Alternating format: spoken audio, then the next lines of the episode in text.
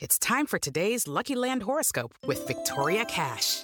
Life's gotten mundane, so shake up the daily routine and be adventurous with a trip to Lucky Land. You know what they say your chance to win starts with a spin. So go to luckylandslots.com to play over 100 social casino style games for free for your chance to redeem some serious prizes. Get lucky today at luckylandslots.com. Available to players in the U.S., excluding Washington and Michigan. No purchase necessary. VGW Group, void were prohibited by law. 18 plus terms and conditions apply. The Slate Political Gabfest is brought to you by Stamps.com. Buy and print official U.S. postage using your own computer and printer and save up to 80% compared to a postage meter. Sign up for Stamps.com and get a four week trial and a $110 bonus offer when you use the promo code GABFEST. And by Harry's, the shaving company that offers German engineered blades, well designed handles, and shipping right to your door. Visit Harry's.com for $5 off your first purchase with the promo code GABFEST. And by The Message, an original science fiction podcast from Panoply and GE Podcast Theater. All of season one is available now, so listen and find out why a 70 year old alien recording seems to be killing people. Search for The Message on iTunes. The following podcast contains explicit language.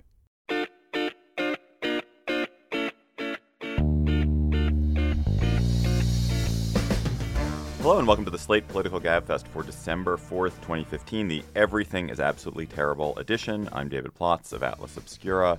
What is not terrible, the only thing that's not terrible in the world, as far as I can tell, is that we're all together.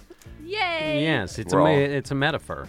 We need to all come together to solve these problems. Is that do you, does that Or at imply least that by the discuss end of them. the show we will have solved these problems? No, I just mean it's a good first step for any life. All right, that's John Dickerson of Face the Nation, Inspirational Theater, and Politics. And to my right is Emily Bazelon. Hello, Emily. Welcome to Washington. I'm so glad to be here with you guys. Pleasure. What brings you to town? I got to moderate a panel that the White House and Department of Justice were putting on an event about bail reform and addressing the problems of fees and fines that courts impose and inadvertently ruin people's lives. That it was seems really like interesting. A good subject. That's Emily Bazelon of the New York Times Magazine, of course. On this week's Gabfest, a show that will be filled with fury and disappointment and sorrow, and there won't even be any Donald Trump in it. There's probably another mass shooting going on, even as we tape, but we will try to make sense of the last few senseless ones. Then the Paris Climate Conference, as uh, 30,000 scientists and politicians decide how quickly Earth should become an uninhabitable hellscape. Should it be in our lifetime, or should we wait until our grandchildren grow up for it to be completely uninhabitable? Then the Laquan McDonald disgrace in Chicago takes down a police chief, but should it take down Mayor Rahm Emanuel too? In Slate Plus, Mark Zuckerberg and Priscilla Chan vow to use 99% of their fortune for good. Is this generous or is it something more sinister? I think it's more sinister. No matter what Mark Really Zuckerberg sinister. does, it's mm-hmm. sinister. No, I'll tell you why it's sinister. If you're not yet a Slate Plus member, you can get it by going to slate.com slash gabfest plus. It's the price of like one one millionth of a Zuckerberg. One one billionth of a Zuckerberg. Less than a billionth of a Zuckerberg. A billionth of a Zuckerberg to get a Slate Plus membership. Maybe he could buy Slate Plus memberships for Everyone he knows. For every- mankind. For every person on Facebook. Imagine that. That would be useful. America's mass shooting nightmares continued this week. Robert Dear killed three at a Planned Parenthood clinic in Colorado. A few days later, before Dear was even bumped off front pages and home pages, another slaughter, this time in San Bernardino, California. We're taping this on Thursday at midday, and what we know now seems to be that Syed Farook and his wife Tashfeen Malik apparently committed this murder at an office party at a Department of Health holiday party in San Bernardino where Farook had worked. That's about what we know. Like he and his wife came back, dropped their baby off with the grandmother, came back heavily armed and protected in body armor, and then killed at least 14 people. Then were themselves later killed in a shootout with police. Uh, let's start with San Bernardino. I mean, the first thing is just that this is a crazy fact pattern for a mass shooting. To have two people commit it together is unusual. I think, aside from the Columbine school shootings, there's only been one other one like this in recent memory. And then the idea that it's this a husband and wife at his former workplace. And the most chilling detail is the one that you started with about dropping off a six month old baby. We think of new parents as people who are committed to bringing up their children and have some degree of hope about the world. And it's just completely shocking. And I can't believe, and yet, of course, it's true that we live in a country where this happens over and over again. And we've basically accepted that we are going to live with this incredibly random, if statistically slight risk that someone is just going to open fire. Um, I'm, I'm going to play the Ted Cruz in this.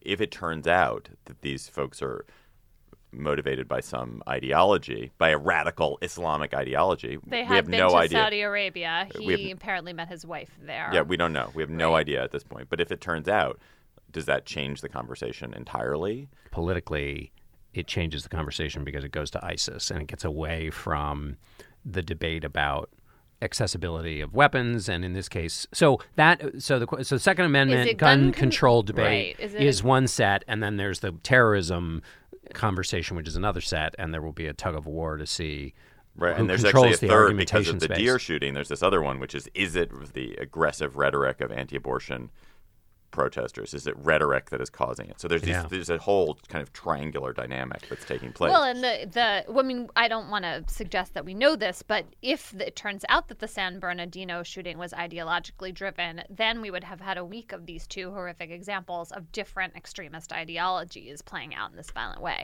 But the One of which, although why don't we take in part the three different uh, baskets that we've addressed? On the ideological one, the thing that one of the two of you can explain to me is on the one hand, you have an ideology if it's involved in the shooting. Uh, in San Bernardino, the ideology is to actually take action, specifically to kill Westerners. It isn't the claim of those who want to restrict abortion rights. So that seems to me to be something that has to be worked out. Yeah, so those are that's a really important distinction to make. It is also true that there have been 11 killings at abortion clinics since 1993 and that there is an extremist violent edge of being That against abortion and that it, there's a logic to it twisted as it may be, which is that if you really believe that abortion clinics are places where hundreds, thousands of innocent babies are being murdered, then why wouldn't that be justifiable homicide? And there are anti abortion advocates who make that argument. You know, the current head of Operation Rescue is a guy, according to Katha Pollitt, who is writing about this this week. He thinks that abortion providers should get the death penalty and it should be a capital crime. So, Robert Dear apparently, according to one law enforcement official, said this phrase "no more baby parts," which seems to really be reflecting rhetoric from Ted Cruz, from Carly Fiorina, from you know other people on the right for whom the Planned Parenthood videos released in July have just been this I don't know what to say, excuse to make the provision of abortion and its place in women's health care into this, you know, kind of demonic seeming practice. And then once you have that out there, it just seems to me that it, it's not surprising that some person, even if it turns out it's out of mental imbalance as much as ideology, would be driven to the extreme of picking up a gun. there's this whole question about are we allowed to go to motivation? Surely, with the San Bernardino killings, there'll be an attempt to, or are we allowed to go to ideology? There'll be an attempt to tie it to ideology.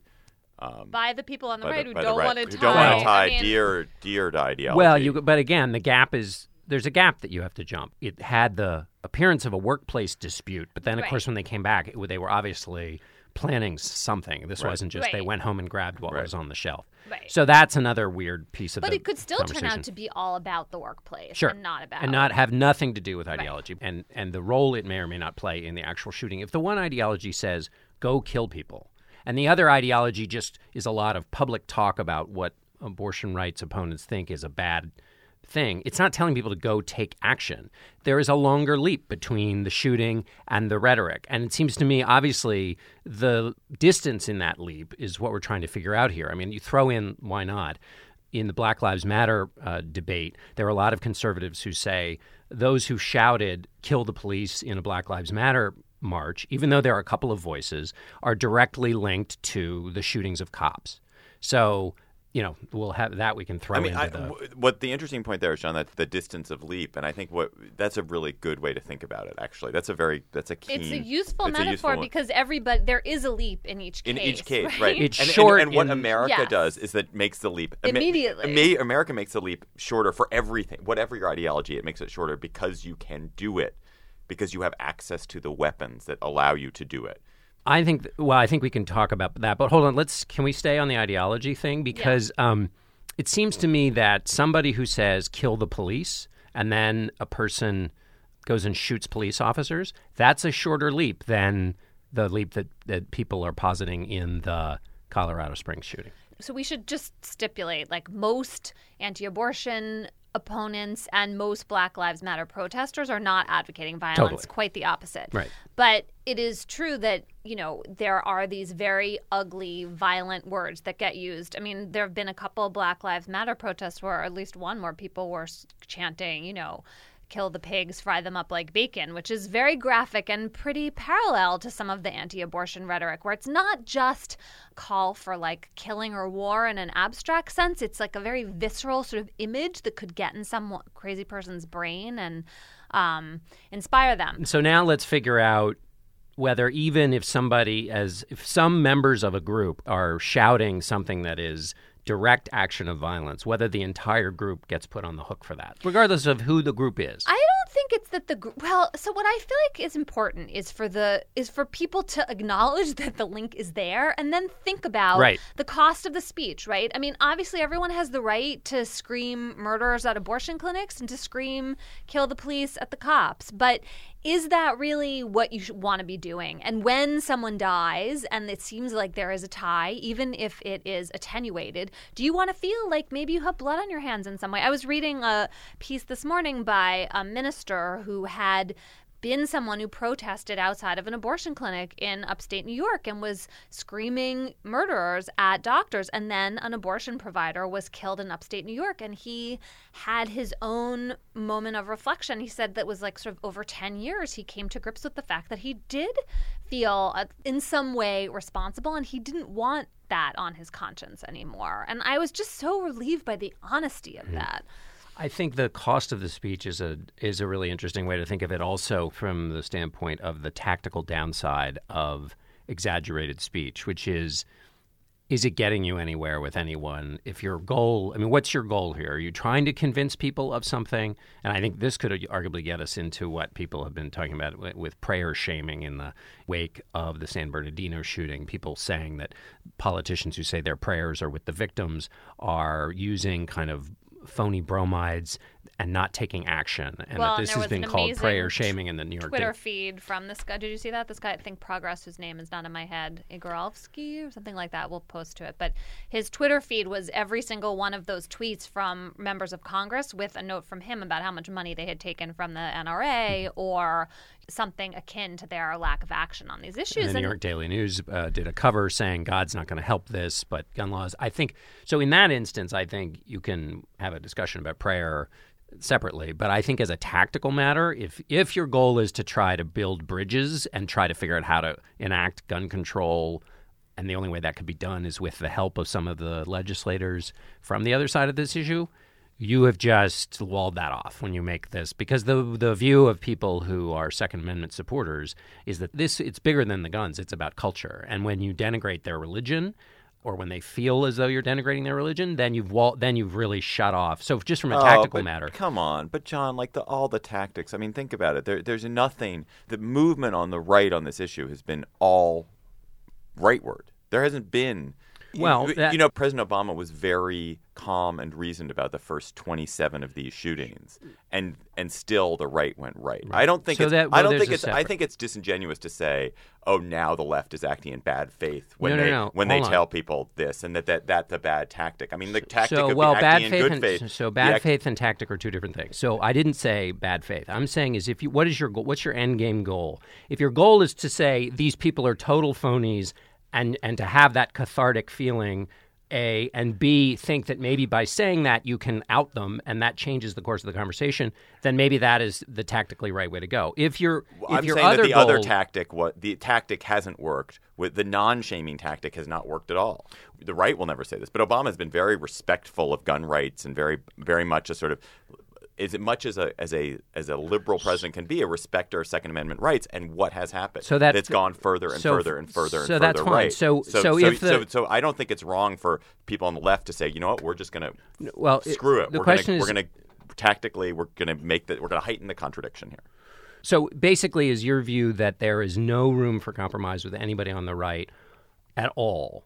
So, in other words, how does the law get enacted? the fact that nothing happened after Newtown, when somebody who shouldn't have access to guns went and murdered children at a school, and that nothing could happen after that, sort of said this this country is irrevocably screwed. If you think it's a compromise issue, it has to Well, be. then that's it has to be done in a different way. Right. So, how much more successful is that? Do you think it's going to be that much more successful? I mean, well, we'll play this out. hand- in the Play- short term, there's no chance of success for this. Right. That's. I guess my point is. uh, So, what is the what's the benefit you get from this that actually solves the problem You itself? you turn you turn you turn it into an ideological issue for the left in the way that it is for the right. Well, how In the how long- is that done? people on the left say that actually this gun the gun culture that we have the easy access to guns is no longer accept it is not something that You i'm had willing ninety to say- percent support for the background But check it's vote. soft but it's support. not- but People it's aren't soft, right, voting on that issue, and I but think does the but does being- bringing religion into it make people who are not yet already motivated by the killing of children that much more motivated?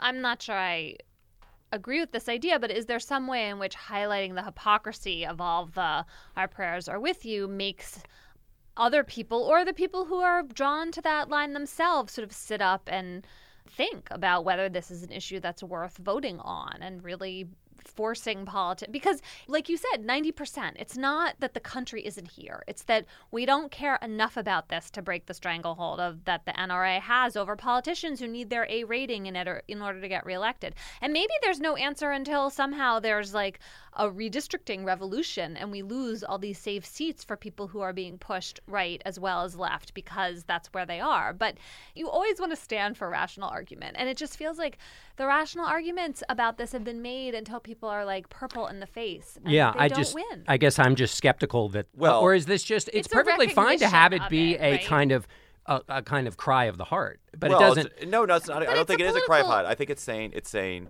you know there are ten percent of voters in this country who are truly turned on by this gun issue and will vote on this issue from the right, Mm-hmm. and and give money and give money and that that 10% has an enormous impact in politics there is not there's maybe 1% on the left even though the support for some of the issues on the left around gun registration and and background checks is extremely high but it's really only 1% if we turn that 1% into 10% and then and turn the 10% on the right into 15% we're in better shape because we at least have a strong faction of people who for whom this is a massive important partisan issue. In a world where uh, uh, ever, where, where politics seems to be going towards not winning a middle but building up a side that this seems to be a perfectly reasonable strategy I think the better argument is that you're not going to increase the liberals who are not motivated because I think they were sufficiently motivated by the Newtown shooting. I think that by pulling away what people have argued is a curtain of prayer in the in the wake of these shootings, by saying by saying something that's shocking and pulling that down, you focus people on the donations behind it, and that kind of brings into higher relief why these why there's been political inactivity. it makes people realize there's this organization that is manipulating but i the actually don't political think there's political inactivity because i don't think these politicians are hypocrites i don't think they're taking money and to endorse a position they don't believe in. I think they believe in this position, Right. and they're happy to take Well, money because they believe. so, that, that's but the then funny if thing about money the in politics. then how money is in politics this- supports people who already believe in those issues. so, but if that's the case, then I still that, don't see how. I'm sorry, that takes us back to redistricting and changing the kinds of politicians who get elected because they have to make broader appeals to constituencies that aren't completely in one corner or the other. All right. Let's hear from our sponsor, Stamps.com. With the holidays almost here, you don't have time to go to the post office. You'll have to deal with the traffic, the parking, and once you're there, it will be packed with everyone mailing holiday gifts and packages. So use Stamps.com instead. With Stamps.com, you can avoid all the hassle of going to the post office during the busy holiday season. Everything you would do at the post office, you can do right from your desk. Buy and print official U.S. postage using your own computer and printer. Print postage for any letter or package the instant you need it. then the mail carrier will pick it up. It's easy and it's convenient, and you should use it. Right now, we have a special offer. If you sign up for stamps.com and use our promo code GABFEST, you'll get a special four week trial and a $110 bonus offer, which includes postage and a digital scale. So don't wait. Go to stamps.com before you do anything else. Click on the microphone at the top of the homepage and type in GABFEST. That's stamps.com. Enter GABFEST. COP21, the climate conference in Paris, is taking place this week and I think next week. There are 30,000 people attending this conference, including an incredible number of world leaders. There is no binding treaty that is going to come out of this conference. The world recognized that the U.S., given the Senate composition that it has, cannot sign a binding treaty, so they've given up on that idea. Instead, there's sort of a voluntary offering, a potluck dinner mm-hmm. it's been described as, where countries are coming and offering voluntarily to make certain cuts 25% here in emissions, 30% there. If you added up enough enough countries making enough commitments, perhaps we can keep the planetary catastrophe to a reasonable level to slow keep keep the temperature rise to six degrees for the Earth over the next century, which is still but many instead degrees. of eight degrees. Maybe we were trying to keep it under two. Yeah, they used to be. Now they've given up on. Well, they still like. I guess they're still trying to keep it. on. There's some people so who want to one, one five, one yeah. five, but those are just the islands that are actually going to get swallowed in the next. You know, I mean, everyone would like time. many things, right? But I mean, is the world really engaged in this now? Is this does this actually seem like oh, people really intend to make these changes and make it happen? I was struck by the commitments from major countries, the US, China, India, which were agreeing to actually cut back emissions. And that made me think that smart people who have lots of expertise in this area have figured out how to do that in a way that they feel like is realistic. And then the second thing that seemed really important and promising is that once countries make these kinds of commitments, then that galvanizes entrepreneurs and inventors to start coming up with ways to help them hit those targets. And Bill Gates, in a, I thought, pretty great way, became part of this by getting a whole bunch of other wealthy people and countries to sign on to funding the kind of basic research that could actually lead us to some solution. Because the more you think about this problem, the more you feel like, okay, we can reduce somewhat, but not enough to really keep the planet the way it is now. Something's got to come down the pike to give us some way of producing energy and improving li- living standards across the world that doesn't also wreck the planet. People are not going to kind of voluntarily stop taking showers or start living in the dark um, or never driving anywhere given that, what is it? What gets us to a real solution? It seems that only major technological innovation gets us to a real solution. But isn't there a level of fantasy in there? Well, yes. if it's a technological solution, then it has to be implemented. So if one of the te- technological so- uh, solutions would be, say, creating wind farms on a scale just far greater than we already have. Is it Jeffrey Sachs who makes the comparison between the number of oil wells built in a year? If you replace that basically with wind turbines, that that would represent the kind of wholesale shift. So if the technology is there, and I don't know, I still don't remember where we are in terms of storing the energy that's produced by wind turbines and how long you can store it and how far it can travel. Part of it is that there is this level of, of magic where people think it's probably not going to be 356,000 offshore wind turbines that are going to be the major solution. It's probably, if we're going to think our way out of this, it's going to be something – amazing. Some. Well, it's But carbon the- se- sequestration. maybe, yeah, like thr- negative then- emissions, some kind of or right, or, some getting fusion. the sun's energy Yeah. in some way we haven't succeeded in right. yet. So it's it's is there a way to rationally get to the magical thinking? Are you allowed to incorporate that magic into your projections? Can you say, well, if we make you know, if things get bad enough, all the scientists in the world will have to engage on this and then we'll solve the problem? Or do you have to figure out how to solve this problem basically by saying, what can we do with the solar we have, the wind we have, and dissuading people from harvesting coal? Right. It's a good question because if you keep them on parallel tracks, then you both have this kind of doomsday, very pessimistic thing where you're asking people to cut back or you're asking them to change the whole pricing structure for the way we consume and produce energy right now. But then you sort of have this bank shot over here that you're trying to um, also imagine working out. But since you can't bet on the second possibility coming through, it seems to me that you have to do both. I feel like w- one of the real tragedies of the past 20 years has not been that the right has objected to climate change, but the right has been unwilling to endorse energy innovation at a massive scale. They're all for energy innovation when it comes to fracking. Yeah, but That's fracking- innovation. Yeah, no, but You mean not. I mean, fra- you that mean fra- energy innovation that doesn't that is that is carbon uh, helpful. they're all in favor of nuclear? that's one area where the right and left can come together, but that's that's been pretty small. But how is the right supposed to get behind this incredibly expensive set of adjustments you're asking for if people are going to continue to deny that climate change is really happening? There would be no motivation for it. Then you're just asking people to do this very difficult, expensive thing for no particular reason. No, reason. it's like let's win energy.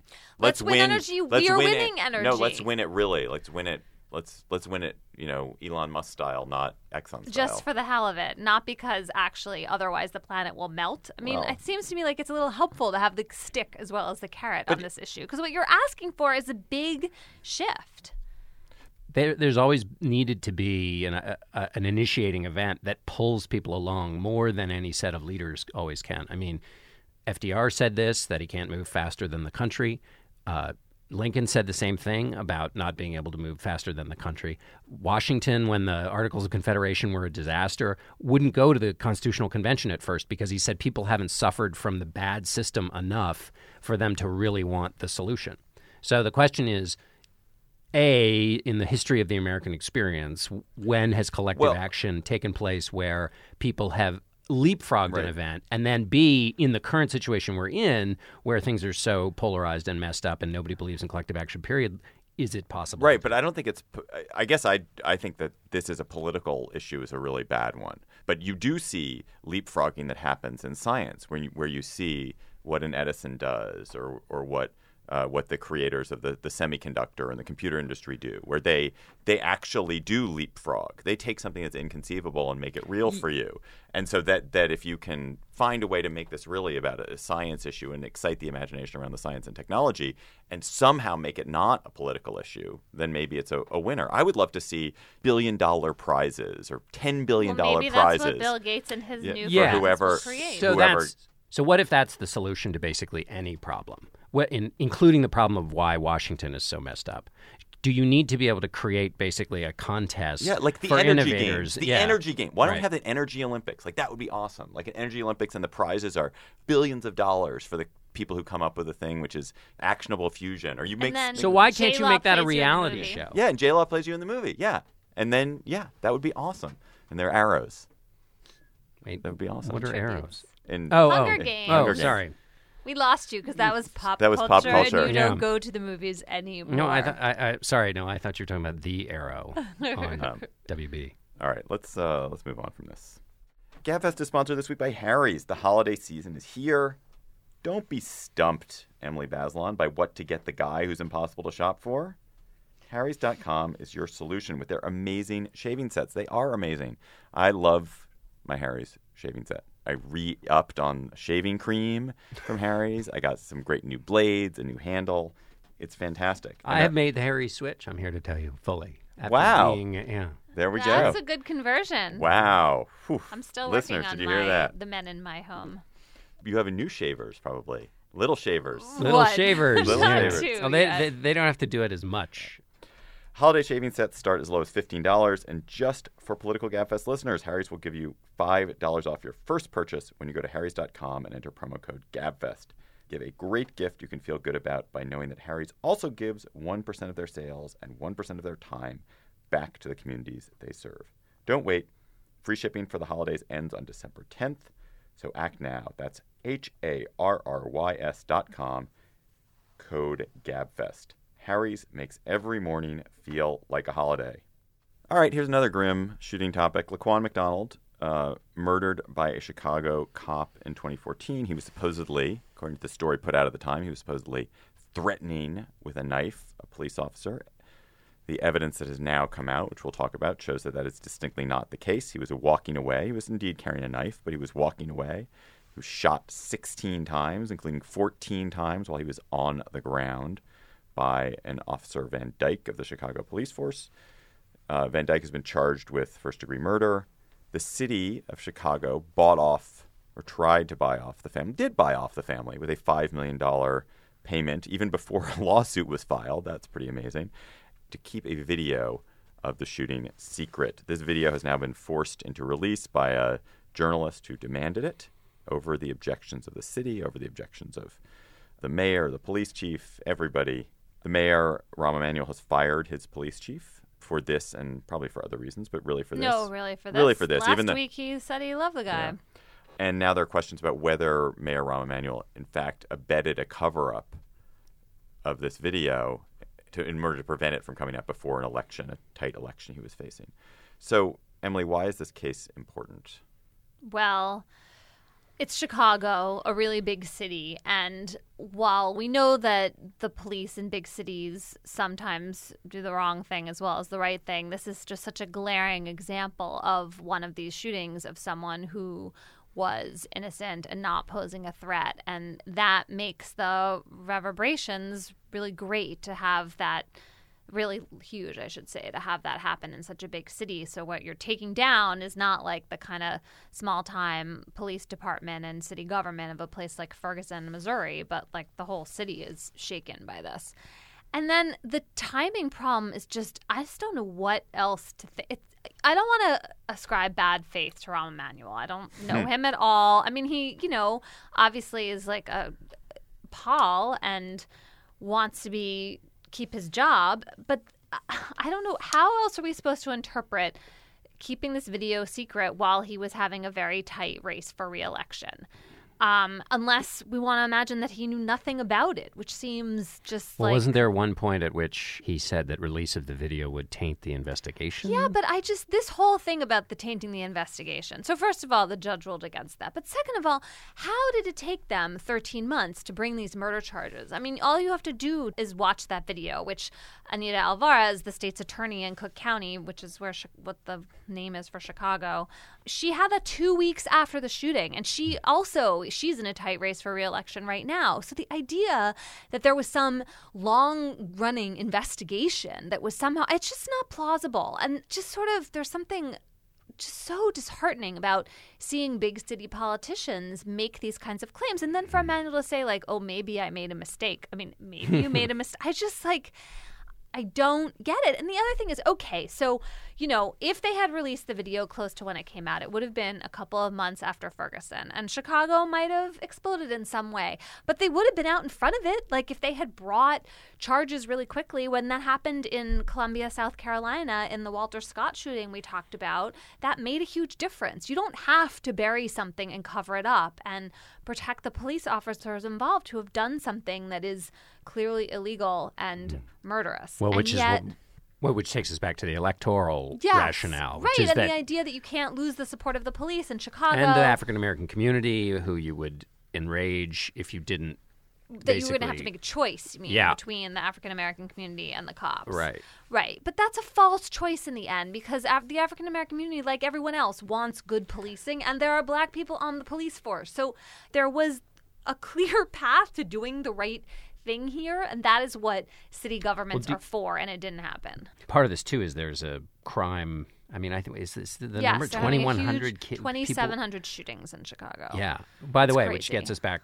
I mean, which is also part of the gun control conversation. Yes, which is and- that and actually the very- outrage that that is focused on mass shootings it doesn't have the same thing doesn't happen when you have 2,100 murders And the in a departed city like police Chicago. chief, Garry McCarthy, was really trying to do something about gun safety and gun control. And he was very frustrated about the fact that people were bringing in lots of guns from outside of Chicago because he didn't have any control over the I loopholes mean, outside there the is this weird dissonance. One of the problems I think that, that we have in grappling with all these issues is there really are three distinct sources of rage at the moment. One is we have an epidemic of mass shootings.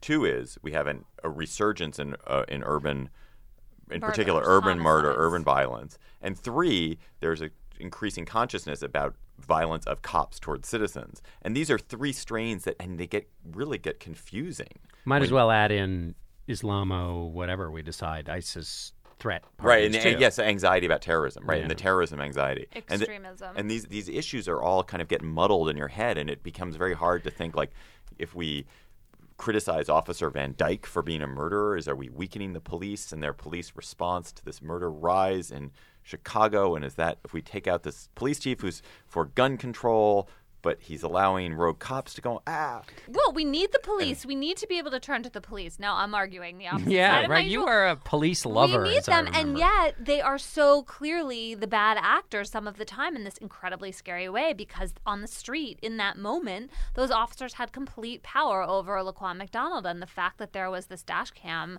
on their cop car did not stop them. Well, also, the- can we just note that there's 86 minutes of video from a nearby McDonald's gone. just vanished, Yeah. which is So that's the part that is maybe it goes without saying, but I'll say it anyway because that's what I do. Is that um, what makes this going back to North Charleston? One bad actor, bad guy, does a bad thing. The system that surrounds him drops on him like a ton of bricks. So that suggests okay, one bad apple. In this case, the system disappears the press release. release Right. false press release disappears the footage from the McDonald's or Burger King or whatever it was that there are a lot of actors not only participating in the one cover up but that they had the instinct to be able to do that um, which which Yeah. y- you know I, I mean, the, the thing, the number that is so shocking that we just learned is that the city of Chicago has spent more than five hundred million dollars in recent years on payouts to people who have made claims about wrongful police behavior. So it is obvious that the city of Chicago has decided, rather than actually root out this corruption, rather than kind of systemically deal with the problems of cops doing bad things, pay it off, cover it up, make that easier. There was this incredible story that they basically had a secret prison in Chicago where they were holding people in a secret prison in the middle of a city. A secret prison. You couldn't get access to it. Lawyers couldn't get access to it. S- stunning what, what this police force has been able an to do. episode of The Good Wife. I will just a note for you. The There was- single episode of The Good Wife I have watched is about a secret prison in the middle of the city. You know, back to your point, David, about the four strains here colliding and connecting each other. It also makes it impossible to have conversations about this because if you are not as outraged about the ideological connections that might be at play in Colorado Springs as you are outraged about the ideological connections either Right. in in any terrorism Right, related right, thing or right, Chicago right, related right, thing, right. then you you're you're a hypocrite. then you're a hypocrite Right. and you're not allowed to talk. Right. And then you get in a fight over here on the sidelines about how outraged you might or might not have been. And then, of course, all this plays out on Twitter where everybody only has 140 characters. It And when it- are you apt to just believe the first thing you hear about it? And when do you feel like, oh no, let's reserve judgment and wait for all the facts to be verified? Because part of one's instinctive answer to that question has to do with how you feel, what you think the answer is going to be, and what you think it should be. yeah. Do you guys think that Rahm is going to lose his job over this? Boy, it, it doesn't. I No way forget- to I take can't him remember. out, though. No recall. There's He's no way to to actually do down. it. Yeah. Yeah, but, But didn't when he you just have- get reelected? Yeah. Well, April was the runoff. That's when they paid off the family was in April. Oh, this my the, god! This is the fact pattern that doesn't look good. And also, when you see it basically written, the more and more it keeps being sentences keep being written like the one that if the video had come out, Rahm Emanuel would not be mayor today. The more people say that, exactly, then you think like, what exactly are you doing in that office? also one other thing we should just mention before we move on is that if the Justice Department investigates, you have basically the Obama Justice Department investigating the police department of his former chief of staff. Right. Um, that is clearly a very loaded decision. But on the other hand, I also thought it was honestly stupid of Emanuel to try to fight that. In some ways, he's better off right now saying, come on in. yeah. Well, let's hear from our last sponsor. Today's show is also brought to you by The Message, an original science fiction podcast from Panoply and GE Podcast Theater. Hi, Nicky Tomalin here, and I'm the host of The Message. I'm going to take you into an elite cryptography think tank and check it out. Their top project right now is to decode a highly classified radio transmission from the 1940s. Have you listened to it yet? Not yet. Uh, we're having a discussion about that. But if I offered you the chance to listen to it right now, sounds like a no. Well, we don't really know what it is. Voices, music, breathing. But you know, I'm not going to mess with that thing. To sum it up, extraterrestrials. Subscribe to The Message on iTunes.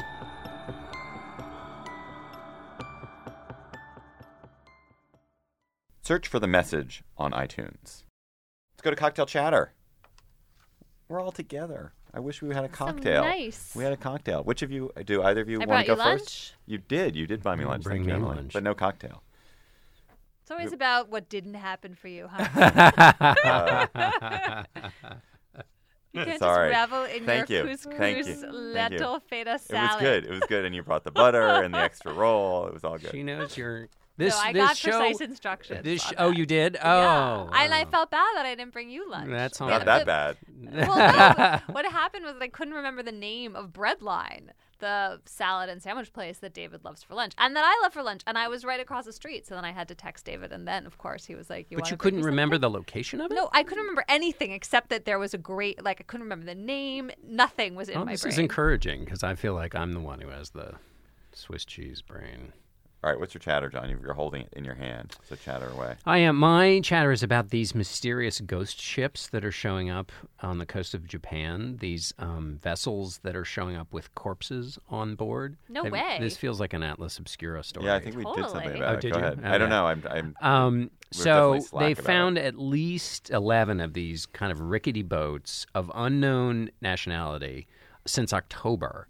Last year, Japan found 65 of them, and there were 80 more of them in 2013. Whoa. And they just show up, and they're uh, so. What's weird about it is they think that they come from the Korean Peninsula and probably from North Korea because there have been some markings they found.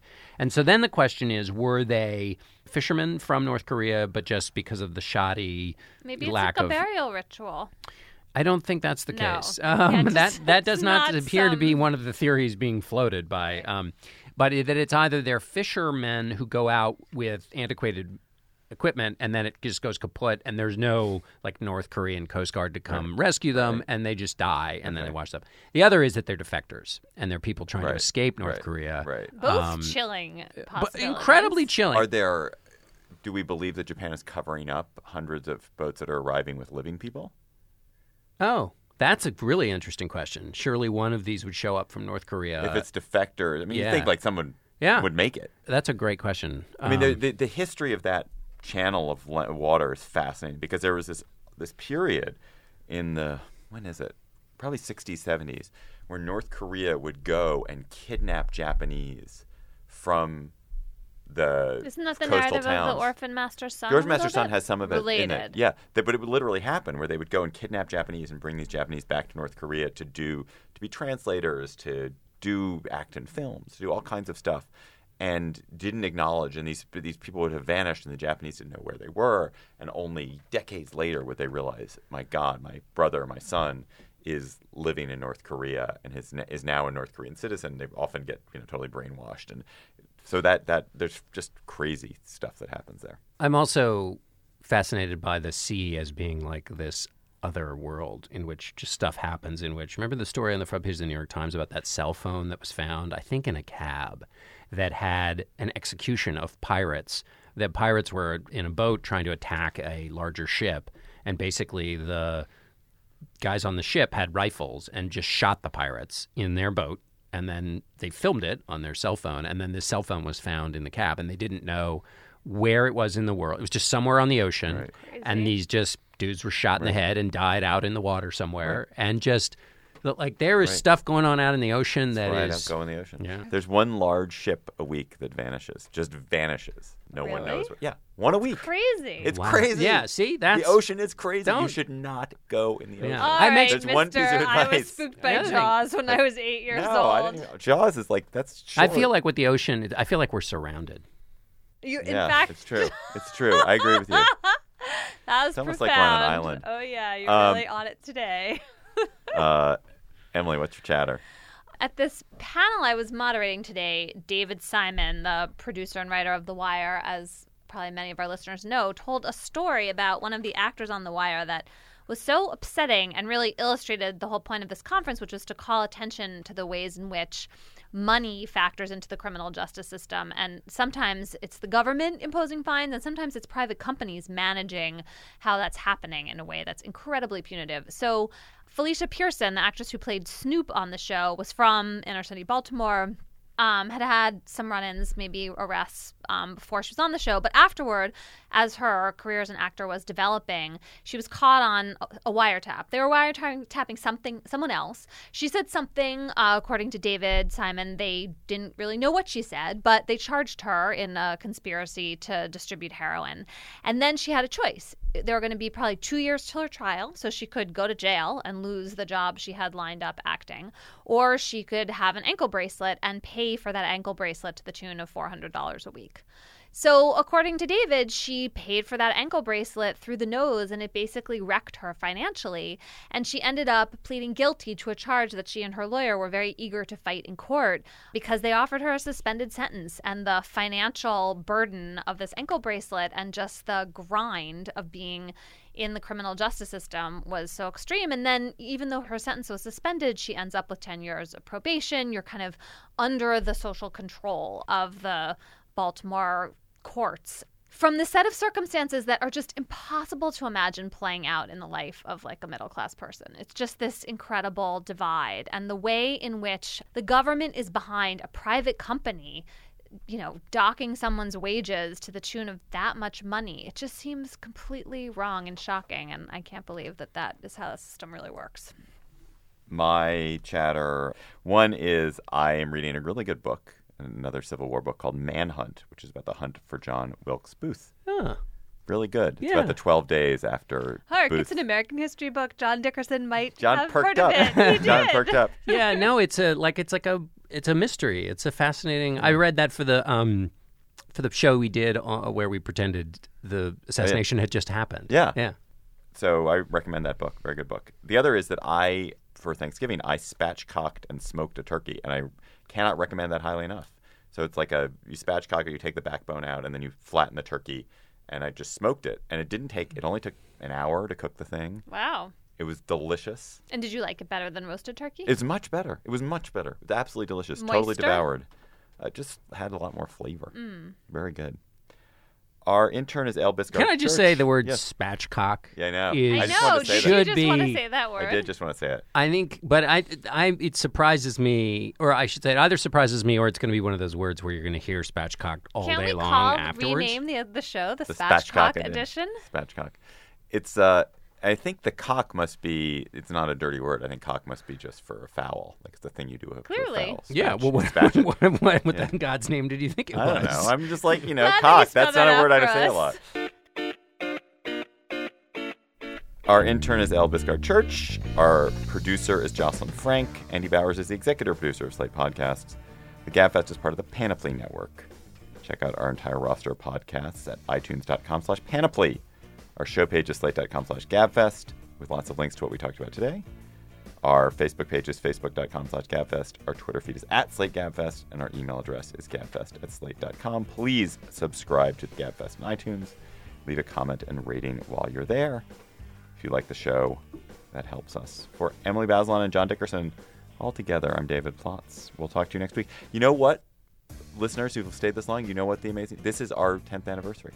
This- Today is? Wow. This week is our 10th oh, 10th I'm so anniversary. glad Oh. I was here today. I know. So great. Well, Happy anniversary, happy guys. anniversary. Happy anniversary. What did you guys get me?